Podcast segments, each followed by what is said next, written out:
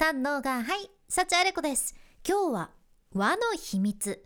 なぜ日本人は混ぜるのではなく会えるのか？というテーマで日本語の雑学も入れつつお話ししていきます。今回フォーカスしたいのが会えるっていう言葉なんですよ。会える。漢字で書くと平和の和で会えるやね。味噌あえとかほうれん草のごまあえとかっていう風にも使われるけどこの会えるっていう言葉の意味をねいろいろ調べてみるとシンプルに混ぜることって乗っとるじゃん。混ぜること。じゃあねもうわざわざ「会える」っていう言葉使わずに普通に「混ぜる」でいいやんって思うんだけどまあでも本当にその通りでね別に味噌で会えるっていうのも味噌と混ぜるでも意味は普通にね通じるし言うならごまあえもごま混ぜでもまあ意味は通じるよねっていう感じじゃん それでも日本人が会えるっていう言葉を使ってるのにはちゃんとちゃんと奥深い理由があって、うん、まずは五感がいいっていうのはありますよね。会えるってこう「あえ」っていうのがさどっちも口を開けて発音する母音なんですよこれ「あえ」がね。でまたこれ別の音が例えば混じっていて「かける」とか「ざえる」とか「たてる」とかうんバベルとかね そういった音だったらまた違う印象の音になるはずっちゃけど母音の「あいうえお」ってさ何の雑味もないと言いますか柔らかい音の母音やけん混ぜるっていうよりはね会えるっていう方に表現した方が五感としてもわーって柔らかくって上品な丸いイメージになるわけじゃん。であとね NHK の「今日の料理」っていう番組を38年担当されてる料理研究家のね土井善晴先生っていう方がおるっちゃけどその先生がね和食では混ぜるはない。会えるというそれぞれの違いを尊重して自然の調和を見るものっていう風におっしゃってるんやけど海外ではさ普通に混ぜるっていう意味で、まあ、英語のミックスとかブレンドとかね使うけど日本の会えるっていうのは英語のミックスとかブレンドとはねちょっとまた違っていてあえて言うならハーモニーを作るイメージなわけですよ。ハーモニーを作る。なんかねただただそのほうれん草とごまをぐるぐるぐるぐる混ぜてこんなのできましたって言うんじゃなくてみずみずしいほうれん草とごまの風味それぞれの違いを生かしながらうん例えばなんかどっちがどっちかに片方に飲み込まれる形とかどっちの魅力も消え失せて全然違うものになるとかね。そういったのではなくて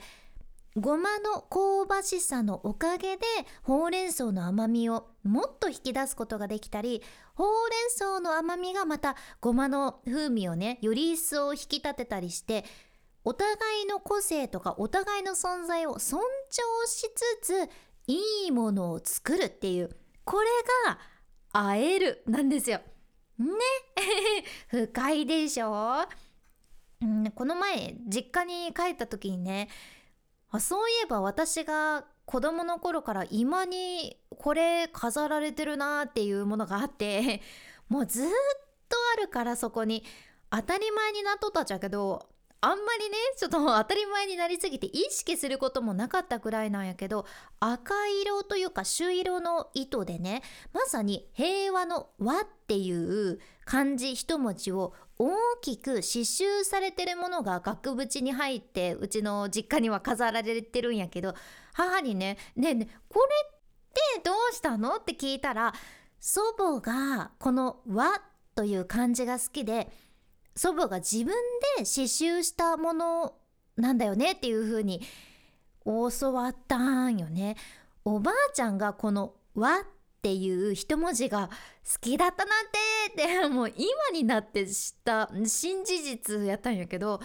うちの祖母は本当に人付き合いをとっても大切にする人でね祖母が亡くなった今でももう祖母に昔たくさんお世話になったとよっていう人がもういろいろね野菜とか持って今でも家を訪ねて来てくださるんですよ。うん、だから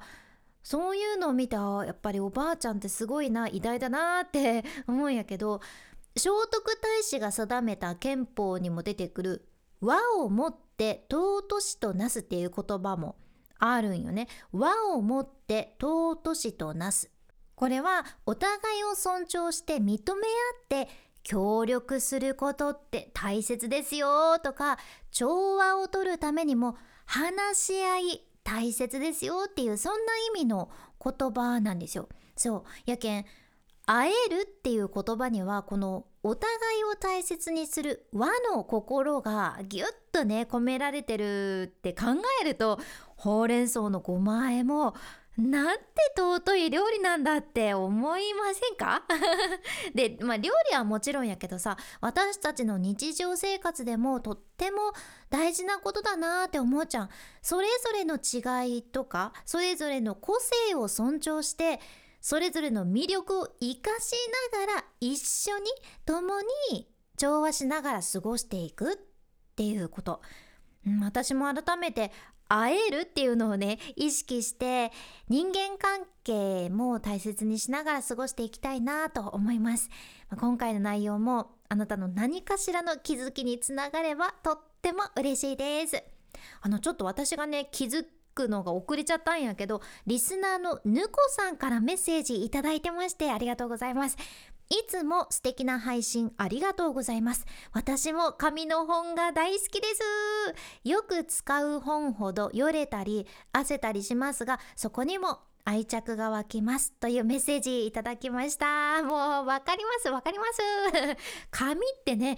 色あせるところも含めていいなーって私も思うじゃんね。うん、紙の本の匂いも私は好きで結構本を開いたら匂う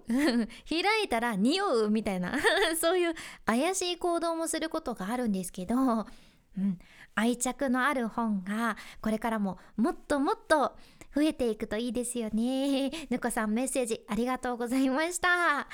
このポッドキャストではあなたの耳と心をゆっくりほぐして毎日ご機嫌に楽しく過ごせるヒントこれからもシェアしていくけもし今日の内容がちょっとでも何か役に立ったらあなたの大切な人たちにもうん会えるっていう言葉いいよねって シェアしていただけたらありがたいです。これからも最新のエピソード聞き逃さないようにフォローボ